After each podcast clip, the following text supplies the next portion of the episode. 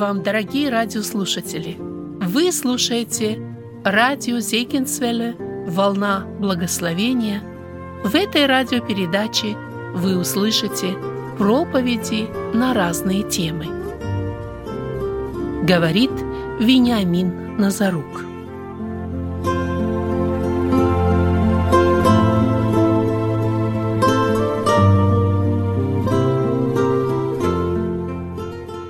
Я хочу предложить два текста. Первый текст – это первое послание Фессалоникийцам, 5 глава. Второй текст из книги Откровения. Первое послание Фессалоникийцам, 5 глава. «О временах же и сроках нет нужды писать к вам, братья, ибо сами вы достоверно знаете, что день Господень так придет, как тать ночью, ибо когда будут говорить мир и безопасность, тогда внезапно постигнет их пагуба подобно как мука родами постигает имеющую в чреве, и не избегнут. Но вы, братья, не во тьме, чтобы день застал вас как тать. Ибо все вы сыны света и сыны дня. Мы не сыны ночи, не тьмы. Итак, не будем спать, как и прочие – но будем бодрствовать и трезвиться, ибо спящие спят ночью, и упивающиеся упиваются ночью. Мы же, будучи сынами дня, дотрезвимся, облегшись в броню веры и любви и в шлем надежды спасения, потому что Бог определил нас не на гнев, но к получению спасения – через Господа нашего Иисуса Христа, умершего за нас, чтобы мы бодрствуем ли или спим, жили вместе с Ним. Посему увещевайте друг друга и назидайте один другого, как вы и делаете. Второй текст. Мы читаем книга Откровения, 3 глава, 10 текст. Книга Откровения 3.10. И как ты сохранил слово терпения моего, то и я сохраню тебя от годины искушения, которое придет на всю вселенную, чтобы испытать живущих на земле. Се гряду скоро. Когда мы говорим о том, что мы спасены, или мы говорим, что Бог нас спас, что мы имеем в виду? От чего Бог нас спас? И каждый ответ, который будет звучать, и который имеет основание в Писании, он будет очень правильный. Друзья, в мире очень много больных людей. Я пришел в собрание, а брат Павел спрашивает, как твое здоровье? Я говорю, Павел, я не знаю, но всегда отвечаю, как мой отец отвечал. Его до смерти должно хватить. Хотя стопроцентно здоровых, вот так, ну идеальных, стопроцентно здоровых людей я не встречал, может быть, в жизни. Братья и сестры, у любой болезни есть причина. У любой болезни есть причина. А у и это именно то, что нужно узнать доктору. Почему? Потому что нам всегда легче выпить таблетку.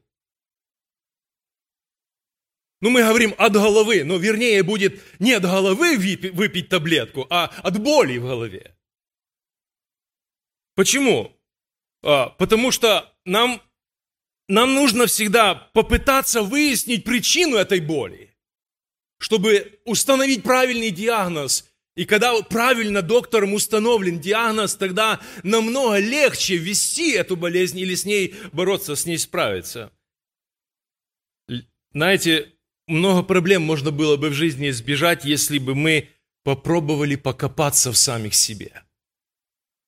Но я всегда говорю, мы люди ленивые, нам легче всегда покопаться в других, чем покопаться в самом себе, потому что мы боимся этого. Мы боимся самих себя. Мы боимся что-то обнаружить в себе, и чтобы нам не стало стыдно вдруг, и чтобы нам надо признаться же в этом, что это я такой. Это действительно то, что в моем сердце находится. Это действительно то, от чего хочет Бог меня избавить, а во что я верю, что Он меня от этого спас. Да, нам всегда, друзья, легче, знаете, что сделать? Когда загорается в машине лампочка какая-то, которая предупреждает о какой-то неисправности, что нам легче сделать? Потушить лампочку. Нам легче потушить лампочку, нежели установить, что же стало причиной ее возгорания.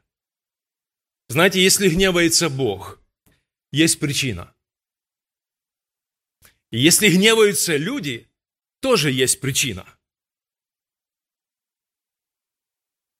И всегда причина, я всегда говорил о том, что причина не я сам, а причина кто-то. Ну, например, мой сын, который всегда делает наперекор отцу. Вот папа сказал так делать, нет, он обязательно будет так делать. Я не знаю, подростки, молодежь. Отцы, у вас, у вас существуют вот такие, я не скажу, что это проблема, но вот такая ситуация, которая ну, не оставляет вас равнодушными. Вот ты сказал ему, вот так пили, вот так крути, вот так держи эту длень. Мне все равно будет по-другому держать. Вот так дочь сделай. Нет, она сделает по наоборот. Вот этот внутренний где-то бунт э, ребенка, он вызывает бунт в отце. И я скажу, друзья, что если человек не поймет, что причиной действий таких моих, моих действий, когда моей реакции на существующие вещи, которые происходят у меня, в моей семье, в окружении, в администрации президента, в политике, где угодно, что причиной таких действий является не кто-то, а причиной, друзья, являюсь я сам. Почему? Потому что я начинаю понимать свой характер, я понимаю, понимать, насколько я неуживчивый, насколько я неуступчивый, насколько я легко ранимый, и я всегда буду наступать на одни и те же грабли. Я должен понять, что самая большая проблема для меня – это я сам. Самый большой враг для меня – это я сам. Это мое эго это мой характер. Поэтому несколько рецептов я хочу сейчас предложить. Я первую фразу или первый параграф называю так. Рецепты, Божьи рецепты против гнева. Мы сегодня заканчиваем наше рассуждение или тему, которую я поднял на протяжении этого года. Бог Ветхого и Нового Завета. Бог, в которого я верю – Божий гнев. Его характеристика. Гнев человека, его характеристика. Причины, почему гневается Бог или люди. Как выйти из этого состояния. И чем это все в конечном этапе закончится, мы посмотрим сегодня финиш. Помните, мы вспоминали с вами Послание Иакова 1.20. Мы наизусть уже, наверное, выучили этот стих. Всякий человек, давайте дальше, будет скор на слышание, медленно что? На слова и медленно на гнев. Почему? Потому что Яков дальше говорит, что гнев человека, он не творит правды Божией. Сколько беды, мы говорим, сколько проблем Сколько тяжелых последствий в жизни можно было бы избежать. Не так ли, друзья? Сколько можно было бы, прежде чем сказать, сначала что сделать? Подумать. Прежде чем сделать, сначала что сделать? Взвесить. Пропустить через сердце, через циркуляцию холодной воды вокруг сознания. Мы теряем друзей. Не так ли, друзья? Да, их и так мало в жизни. А может, у кого-то их никогда нет и не было? Друзья, это золото, если они есть. Настоящее, которое от тебя ничего не надо, кроме тебя. Какие же мы стали корыстолюбивые. Смотрим на брата и доллары видим средства наживы, еще что-то. Мы не видим друга, который любит тебя такого, как ты есть во всякое время, как Христос. Мы теряем друзей, иногда мы этих друзей превращаем в врагов. Мы теряем, друзья, добрые отношения. Мы превращаем эти отношения в неприязнь часто, а очень часто эти неприязнь переходит в ненависть. Мы теряем это в жизни. В одной христианской песне, помните, есть такие слова «не спеши, не спеши, когда все спешат грешить». Поэтому апостол Яков говорит нам, один из рецептов – не спеши. Не спеши. Вот терпеливость, может быть, когда-нибудь я буду проповедовать на эту тему. Терпеливый. Я не отношусь к категории таких людей. Мне надо очень все быстро. Реально быстро. Я быстро работаю, быстро кушаю, хочу, быстро хожу, все делаю быстро. Ну, друзья, ну я такой, я быстро все делаю. И я не могу терпеть, когда рядом со мной, ну, кашу месит, там, он такой медленный, еще ему деньги за это. Ну, не-не-не, это не я. Подождите. Это мой темперамент, да, это я. Я не люблю. Я вчера только разговаривал с одним человеком и сказал, помнишь, в детстве мы играли в футбол? Да, помню. Я говорю, вот два капитана стоит, и вот стоит куча ребят. Если бы тебе сказали, выбирай, кого бы ты выбрал? Тебе нужно в нападающих людей, которые быстро бегают, которые голы забивают, а не тот, который overweight там и все такое, и поехали. Да. Тебе нужны такие люди. Скажите, а в работе вам какие люди нужны? Какие от утра до вечера часы натягивают? А потом не знаешь, сколько он square feet за день сделал, и, и, и заплати ему еще за... Или тебе нужен guys, который smart, который быстро, хорошо, качественно работает. Но я не сказал, что работа это стадион, нет. Нет, но все-таки, но все-таки. Я сегодня ко всем рабочим обращаюсь. Кто на кого-то где-то работает. Работайте честно, добросовестно, качественно и старайтесь работать быстро. Знаете, очень интересно, что есть вещи, когда нужно не спешить. А вот когда нужно не спешить? Я иногда своему сыну рассказываю, ты, сынок, ты уже опаздываешь? Да, опаздываю. Не спеши, ты уже опоздал. Нет, надо 70 ехать или 90 ехать. Не надо это делать, ты уже опоздал, не спеши. Надо было раньше одеться, приготовиться, выехать и так далее, потому что не спеши. Яков говорит, не спеши. Не спеши, когда буря вот эта пришла внутрь, когда негодование, когда закипело вокруг сердца, не спеши вылить это все на своего ближнего. Не спеши, остановись. Потерпи, остынь. И придет Божья победа. Почему? Потому что разумный, он какой? Он будет воздержан в своих словах. Вот это очень сложно, братья и сестры, очень сложно. Сдержать свой язык тогда, когда кипит вокруг сердца сдержать свои эмоции, обуздать себя. Тот, кто владеет духом своим, он сильнее кого? Завоевателя города. Как же часто мы проигрываем? Потому что мы не способны были за двумя заборами удержать свой язык. Разумный воздержан в словах, а глупый, что написано о нем в притче? Он тотчас же выказывает что? Свой гнев а благоразумный скрывает оскорбление. Проглоти эту горькую пилюлю. Когда тебя зацепили, когда тебя задели, когда тебе сильно хочется воздать, когда тебе сильно хочется ответить, когда негодование внутри тебя, когда сердце кипит, и плоть желает одолеть тебя, что сделай? Не спеши. Не спеши. Один из рецептов Божьих для нас. Знаете, друзья, никогда нельзя ложиться спать в таком состоянии. Почему? Потому что завтрашний день он не, не в наших руках. И апостол Павел говорит, что солнце да не зайдет во гневе вашем. Нужно спешить примириться с кем бы то ни было. Если такое произошло в жизни, нужно постараться попросить прощения, нужно наладить отношения, а вот тогда можно со спокойной душой и совестью что? Лечь спать. Старая латинская поговорка Старая латинская поговорка, она говорит, что тот, кто ложится спать в гневе, он делит свою постель с дьяволом. Знаете, обычно мы молимся перед сном, не так ли? Молитва должна быть какой? Молитва должна быть с верой, мы говорим. Молитва должна быть без гнева, без сомнения. Она должна совершаться в состоянии мира, в состоянии тишины, в состоянии покоя. А вот как молиться, когда ты только что разругался, Когда у тебя сейчас кипит все, и вот ты стал на колени, и у тебя сердцебиение учащенное, и ты сам так... Ты сам... Как молиться? Ты должен утишиться.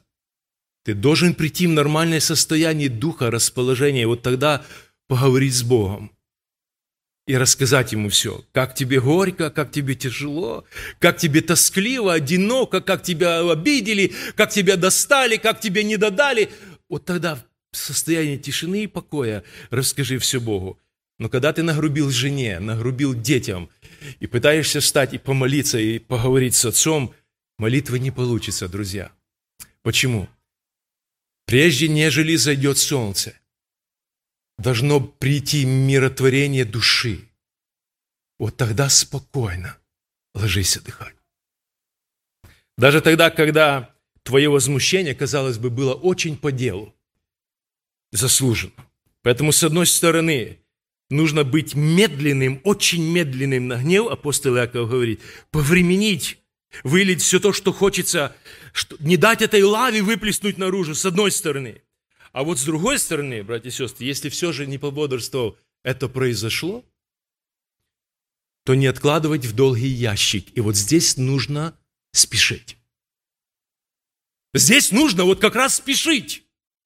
Спешить наладить отношения, спешить мир восстановить, разрушенные мосты а, построить снова. Нужно спешить. Поэтому, с одной стороны, Писание говорит, не спеши, а с другой стороны, беги, спеши очень спеши, потому что это очень важно. Вот тогда у тебя будет и у них спокойная ночь и спокойный сон. Следующий рецепт, который предлагает нам Господь, это удалить или отложить все то, что нам не нужно. Вещи старые, мы сортируем их, перебираем и куда уже все. На Гудвилл, кто-то там еще пытается выслать куда-то, кто-то даром отдает. Мы отдаем, друзья, то, что нам, как часто, правило, как правило, не надо.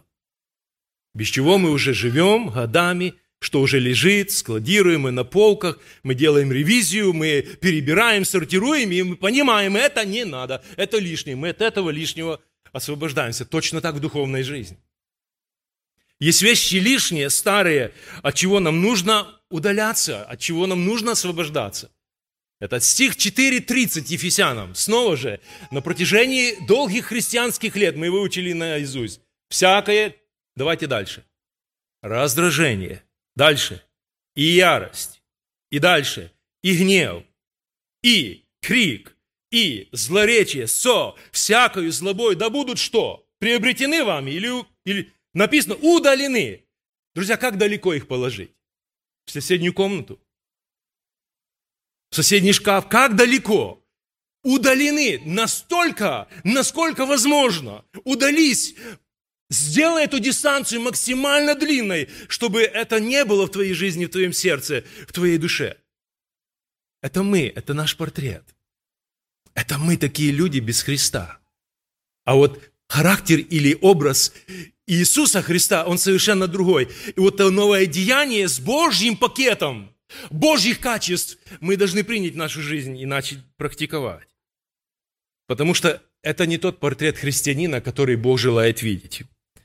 Ничто из перечисленного, то, что мы сейчас только перечислили, братья и сестры, оно не может служить к Божьей славе. Оно не может, в таком состоянии мы никак, никаким образом не можем принести Богу славу. Поэтому Писание говорит, нам надо удалить, отложить, расстаться как с чем-то больше ненужным, лишним и вредно опасным. Надо отметить, друзья, что ни одно лекарство, оно не поможет человеку до тех пор, пока человек не начнет его применять. Поэтому эти Божьи рецепты не помогут мне и вам – до тех пор, пока мы не начнем это в нашей жизни применять. Не начнем практиковать то, что Бог предлагает из Писания. Я должен принять решение. Какое решение должен принять? Или послушать Бога, или его проигнорировать. Поймите, одно, что крик, например, да, вот то, что мы перечислили, злоба, гнев, ярость, злоречие, это ягоды одного поля. Это ягоды нашей плоти, старой греховной. На поле есть разные ягоды, правильно? Есть ягоды съедобные, А есть ягоды ядовитые. Ядовитые, они чем опасны? Потому что ядовитые ягоды, они не несут в себе жизни, они несут в себе смерть. Это плохое очень украшение для христианина. Потому что дела плоти, они не только отравляют и разрушают нас самих. К сожалению, друзья, они оказывают свое смертоносное действие часто очень и на наших близких. Поэтому апостол Павел говорит Божьим детям. Я это читаю во втором послании апостола Павла к Коринфянам. Второе послание апостола Павла к Коринфянам, 12 глава, в конце. Посмотрите, о чем Павел говорит с этими верующими здесь. 12.20. «Ибо я опасаюсь, чтобы мне по пришествии моем не найти вас такими, какими не желаю, чтобы и вам не найти меня таким, каким не желаете, чтобы не найти у вас раздоров, зависти, ну и как же здесь не будет, смотрите, гнева, ссор, клевет, ябед, гордости, беспорядков и так далее.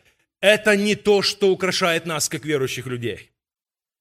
Поэтому апостол Павел хочет, чтобы от этого христиане избавлялись, чтобы не было этого в жизни, в служении, в работе, в отношениях.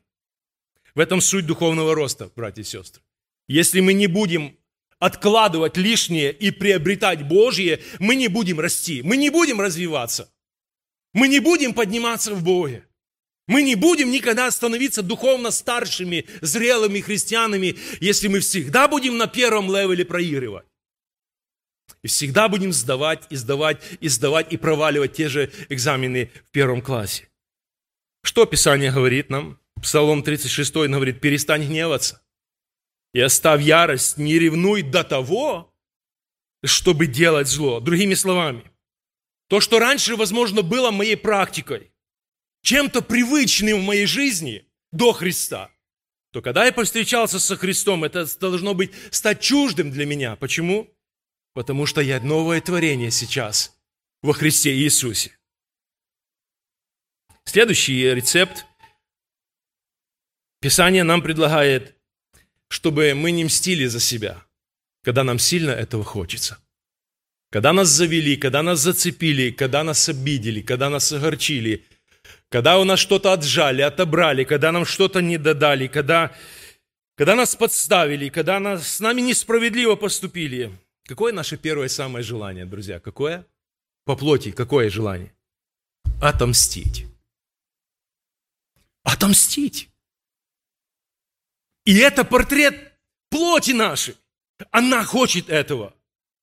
Но мы должны понять одну истину, что гнев человека не творит Божьей правды. Помните?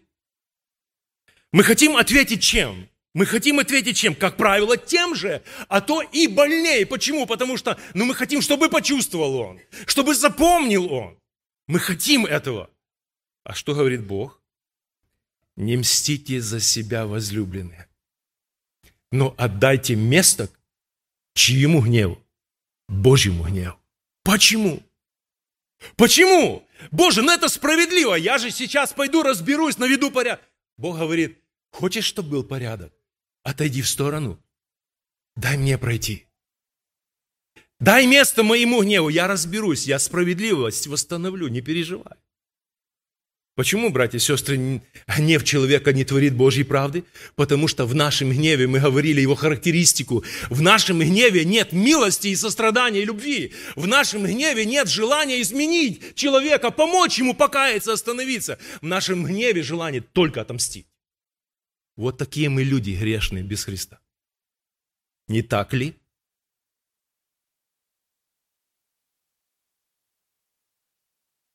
Поэтому первенство, друзья, оно принадлежит всегда Богу. Во всем, и даже в этом случае тоже. Мир учит как нас? Мир учит нас дать сдачи.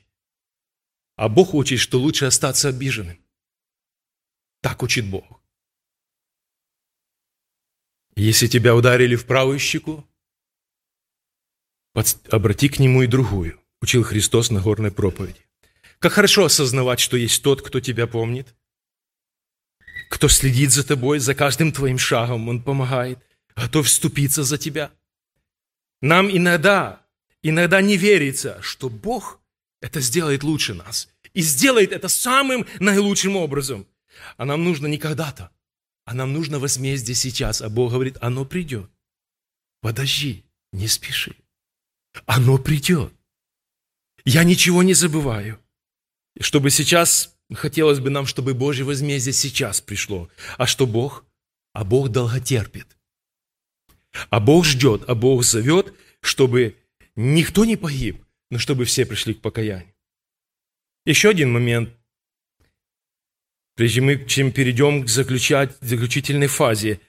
Еще один момент, друзья, вот то, вот та энергия, поймите правильно, вот то, что кипит внутри, полыхает, бурлит, если бы это померить каким-то термометром или каким-то тахометром или каким-то минометром, еще чем-то померить, вот это напряжение, эту энергию, сколько бы там было атмосфер, сколько бы там было силы, сколько бы там этого ядерного заряда было, сколько. Ох, там, наверное, было, можно было не один город испепелить.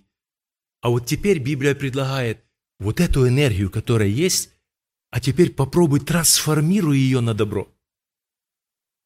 Вот эту силу сейчас внутри, которую ты готов был выплеснуть, а теперь поменяй полюса с минуса на плюс и попробуй трансформировать это в добро. А что это значит? А это часто очень значит, друзья, что если враг твой голоден, накорми его. А скажите мне, чем накорми? Все, кто читает Библию, что там написано? Накорми его чем? Бутербродом, колбасой и там еще и корочки ему сверху там, да? Нет. Написано, накорми его хлебом. А если враг твой жаждет, напои его чем? Один шат, два шат, кофеек ему там, туда-сюда, да? Нет, написано, напои его водой. Что ты этим сделаешь? А ты делаешь ему добро. И ты собираешь ему горящие уголья на его голову. Ты собираешь ему стыд на его голову. А Библия так нас учит, трансформируй вот то желание отомстить, трансформируй в желание превратить в добро. Напои его, накорми его. И если он нах, одень его. Писание говорит, что если у него вол упал, попробуй ему помочь. И так далее. Потому что враг – это тот, кто желает тебе зла. Враг – это тот, кто питает к тебе ненависть.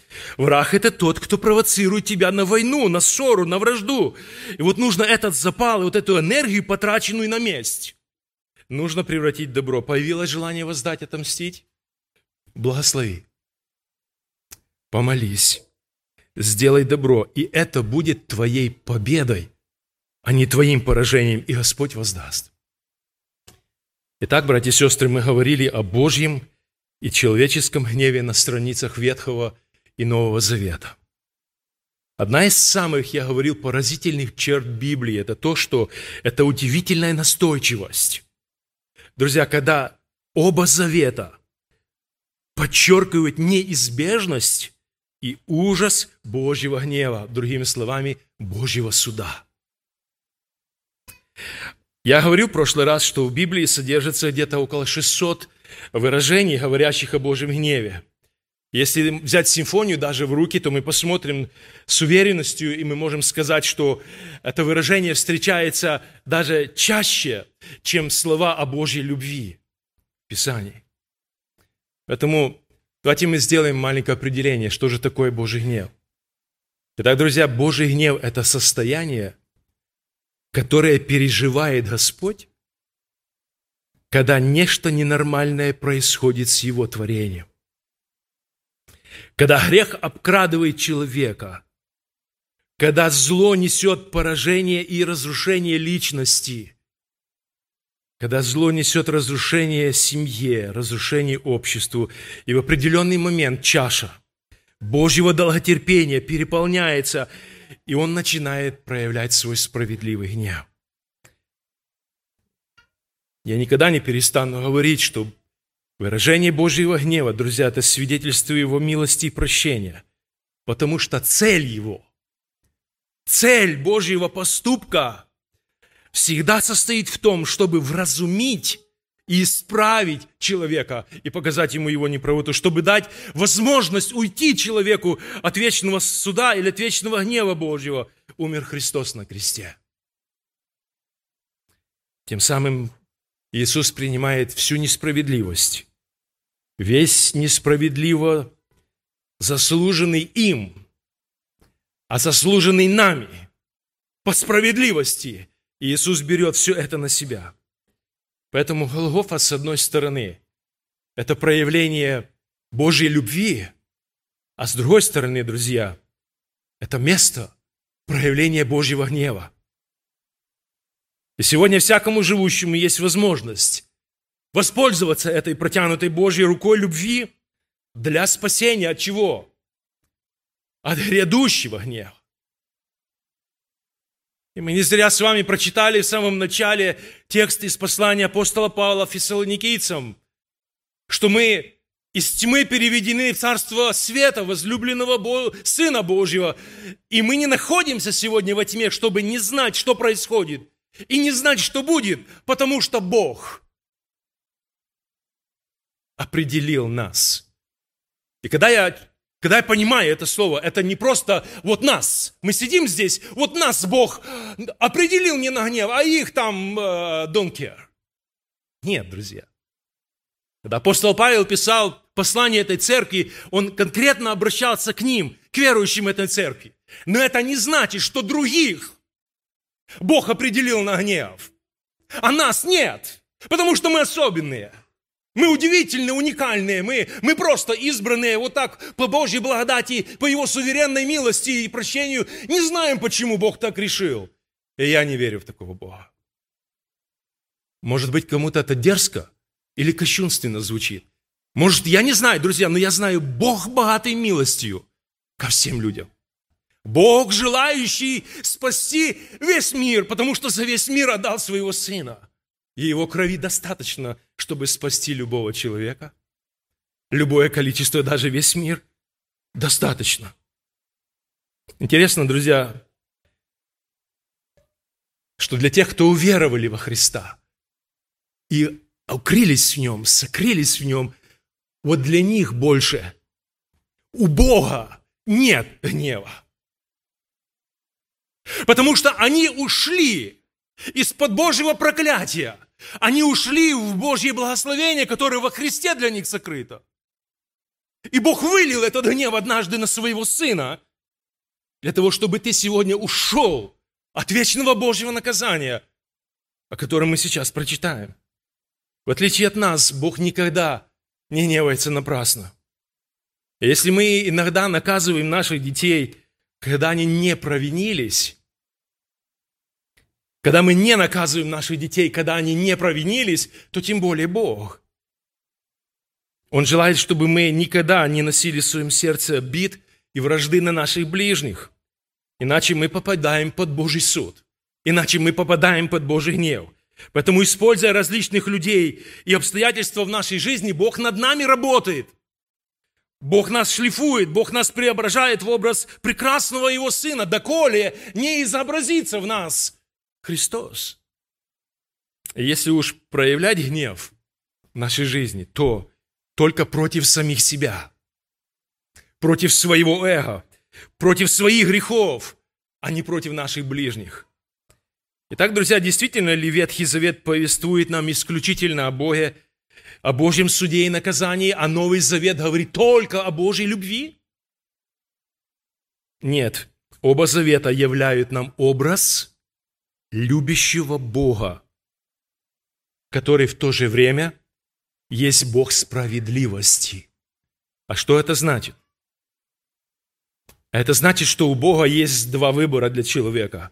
У Бога есть благословение во Христе, и у Бога есть вечное проклятие – тем людям, которые не воспользовались Божьей благодатью, не оценили ее.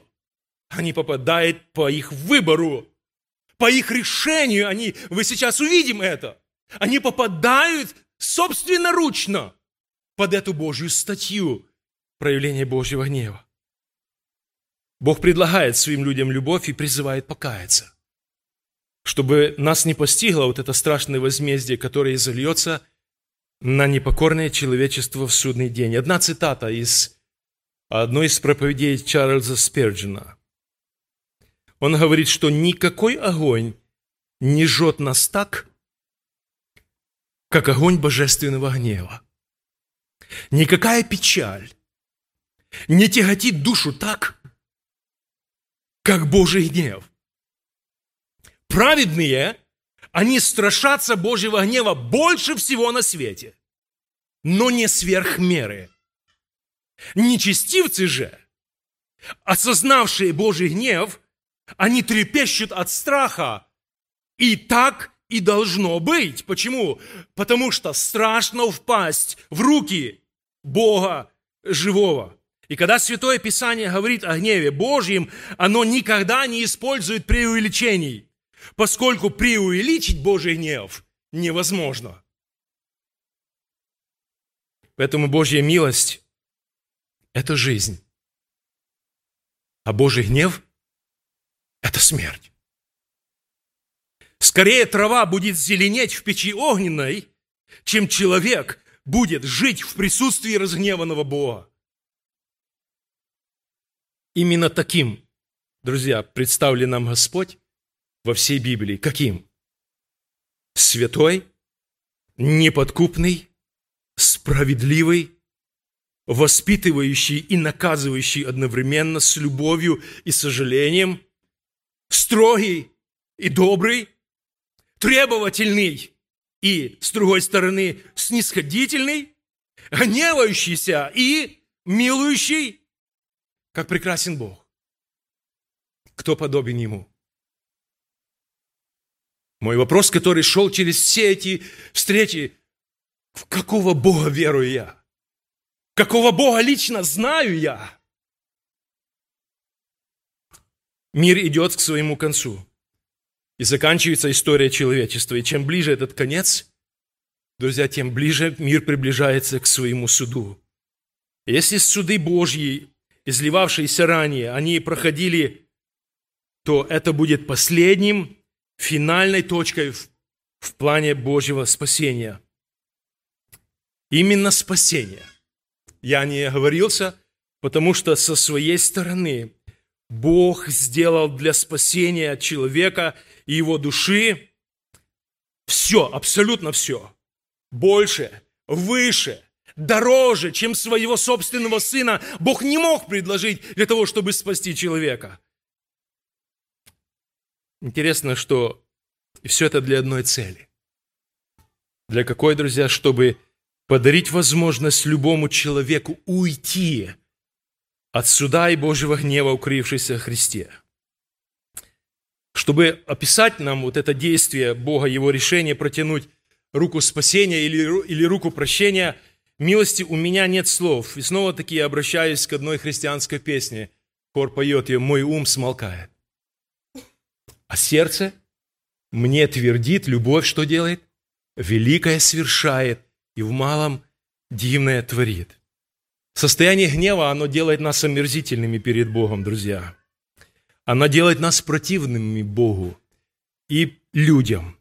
И было бы очень несправедливо с Божьей стороны, погубив людей, не предупредив их о надвигающейся опасности. Но мой вопрос последний, почему так мало людей воспринимает все это всерьез? Бог никогда не шутит. В отличие от нас, людей, Бог никогда не шутит.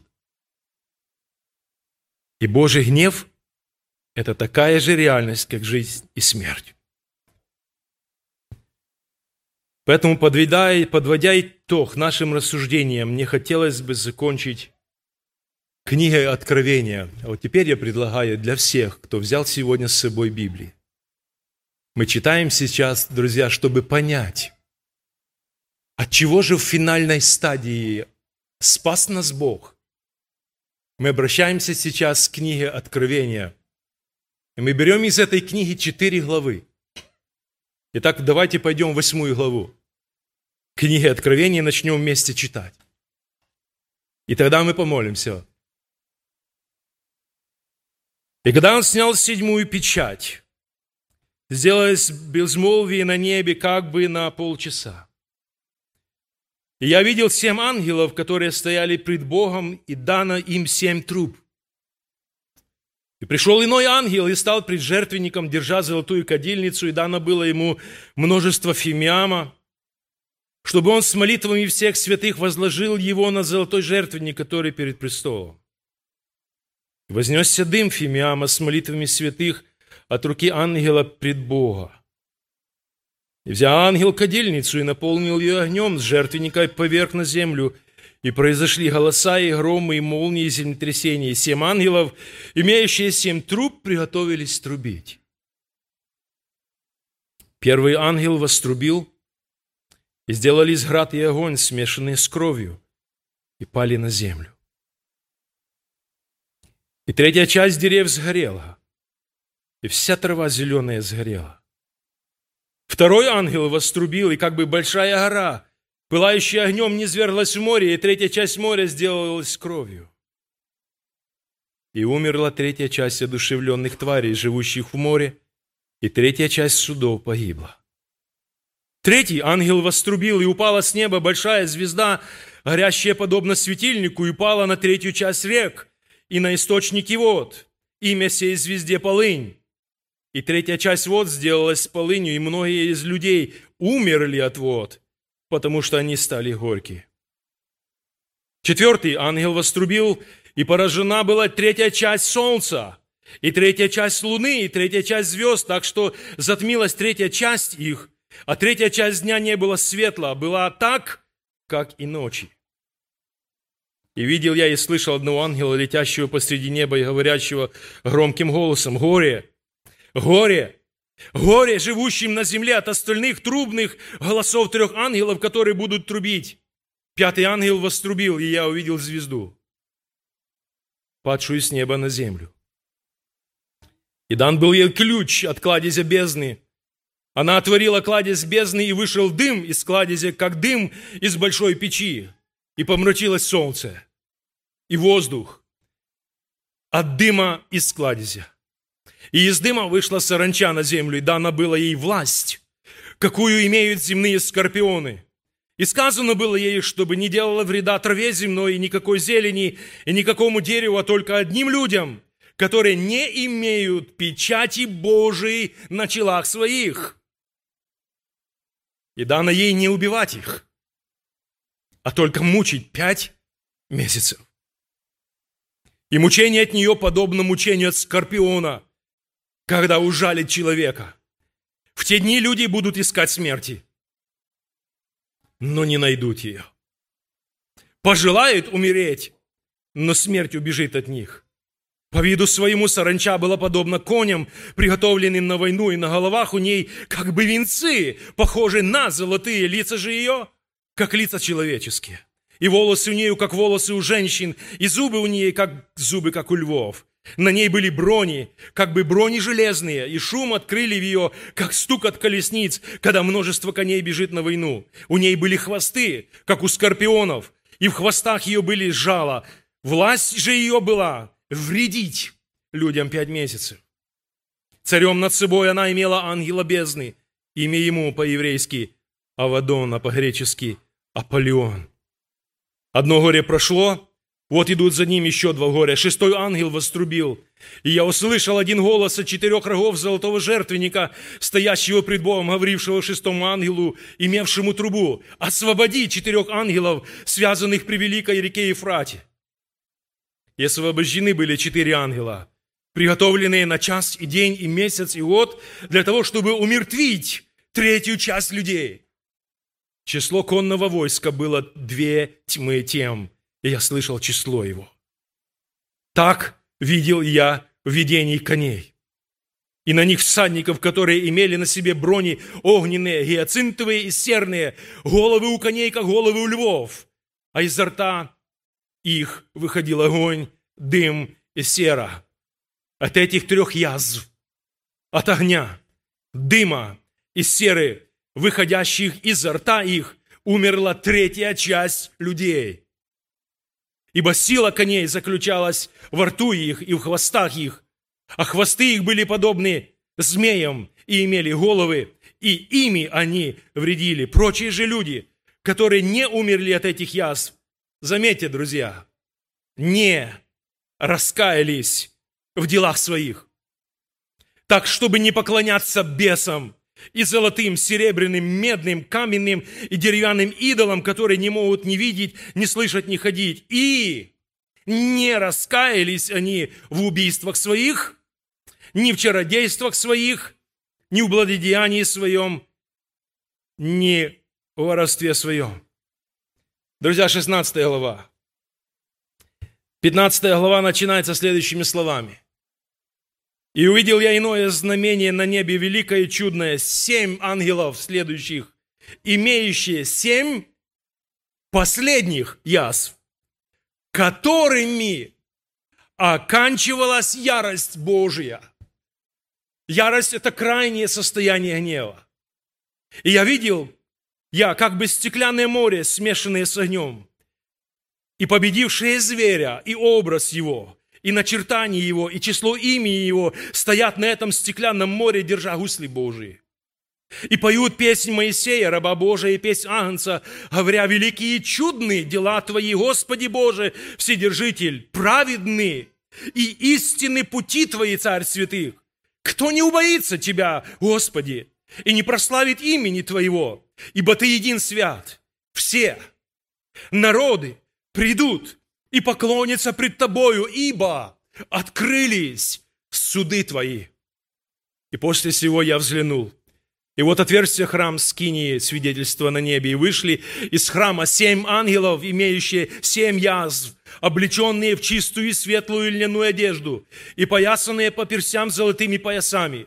И одно из четырех животных дало семи ангелам семь золотых чаш – наполненных гневом Бога, живущего во веки веков, и наполнился храм дымом от славы Божией и от силы Его, и никто не мог войти в храм, доколе не кончились семь яз семи ангелов. И услышал я из храма громкий голос, говорящий семи ангелам, идите и вылейте семь чаш гнева Божьего на землю. Пошел первый ангел – и вылил чашу свою на землю, и сделались жестокие и отвратительные гнойные раны на людях, имеющих начертание зверя и поклоняющихся образу его. Второй ангел вылил чашу свою в море, и сделалась кровь, как бы мертвеца, и все, одушевленное, умерло в море. Третий ангел вылил чашу свою в реки источники вод, и сделалась кровь. И услышал я ангела вод, который говорил, праведен ты, Господи, который еси и был и свят, потому что так судил. За то, что они пролили кровь святых и пророков, ты дал им пить кровь. Они достойны того. И услышал я другого от жертвенника, говорящего, ей, Господи Боже, Вседержитель, истинный и суды Твои. Четвертый ангел вылил чашу свою на солнце, и дано было ему сжечь людей. Друзья, это не то, что будет следующий век, 91-100. И жег людей сильный зной. И они хулили имя Бога, имеющего власть над всеми язвами. И вот меня печалит это, потому что через всю главу еще Бог будет давать шанс. Я не знаю, как кто понимает этот текст Писания, но для меня еще здесь милость Божья проявляется для этих людей. Посмотрите, и не вразумились. Была возможность? Да. Что они делали? Они хулили имя Бога, написано в девятом тексте. Пятый ангел вылил чашу свою на престол зверя, и сделалось царство его мрачно. И они кусали языки свои от страдания. И хулили Бога Небесного от страданий своих, и я своих, и не раскаялись в делах своих. Шестой ангел вылил чашу свою в великую реку Ефрат, и высохла в ней вода, чтобы готов был путь врагам от восхода солнечного. И видел я выходящих из уст дракона, из уст зверя, и Иисус сжал пророка трех духов нечистых, подобных жабам. Это бесовские духи, творящие знамения. Они выходят к царям земли всей вселенной, чтобы собрать их на брань. В онный великий день Бога Вседержителя, сей иду как тать. Блажен бодрствующий и хранящий одежду свою, чтобы не ходить ему нагим, и чтобы не увидели срамоты его. И он собрал их на место, называемое по-еврейски Армагеддон. Седьмой ангел вылил чашу свою на воздух, и из храма небесного от престола раздался громкий голос, говорящий, «Совершилось!» И произошли молнии, громы и голоса, и сделалось великое землетрясение, какого не бывало с тех пор, как люди на земле. Такое землетрясение, так великое! И город великий распался на три части, и города языческие пали, и Вавилон великий воспомянут пред Богом, чтобы дать ему чашу вина ярости гнева его. И всякий остров убежал, и град, и гор не стало, и град величиною в талант пал с неба на людей, и, что самое печальное, хулили люди Бога за язвы от града, потому что язва от него была весьма тяжкая. Братья и сестры, мы понимаем всю серьезность того, чего ожидает этот мир в скором будущем. И мы понимаем все состояние, которое мы получили, и положение наше, или наша участь, которую Бог предоставил для нас во Христе. Это шикарно. И я не могу это понять. Но я знаю, что это произошло. Пусть Бог нам поможет понять, что мы получили во Христе. Мы получили возможность убежать, уйти, укрыться от Божьего гнева. Получили возможность на спасение. Получили право на вечную жизнь. И заканчиваю одним известным христианским стихотворением. «Труден путь, но впадать в огорчение не спеши, не спеши никогда. Не забудь, от обид к огорчению шаг один, а потом беда. Гнев польется, как лава из кратера. На того и на ту, и на тех это вовсе не слабость характера, а прикрытый обидою грех. Вспомни, кстати, Иону из давности. Обижаться он тоже умел. Как-то раз согорчился до крайности за растение и жить не хотел. Так у нас иногда то лишь ценится, что взлелеяли в мыслях давно, вдруг, увы, засыхает растенице, а в душе огорчений полно. А Господь говорит сукоризною, тем, кто хмурится, быв огорчен, неужели к вечности призванный так вот прихотью дня поражен? При тобою суровое поприще, подвязаться на нем твой удел, где же подвиги? Ты до сих пор еще раздражений не одолел. Знай и то, что во гневе меняешься. Когда сердишься, ты некрасив. И ни Богу, ни людям не нравишься. Лучше в сердце обид не носи. Аминь.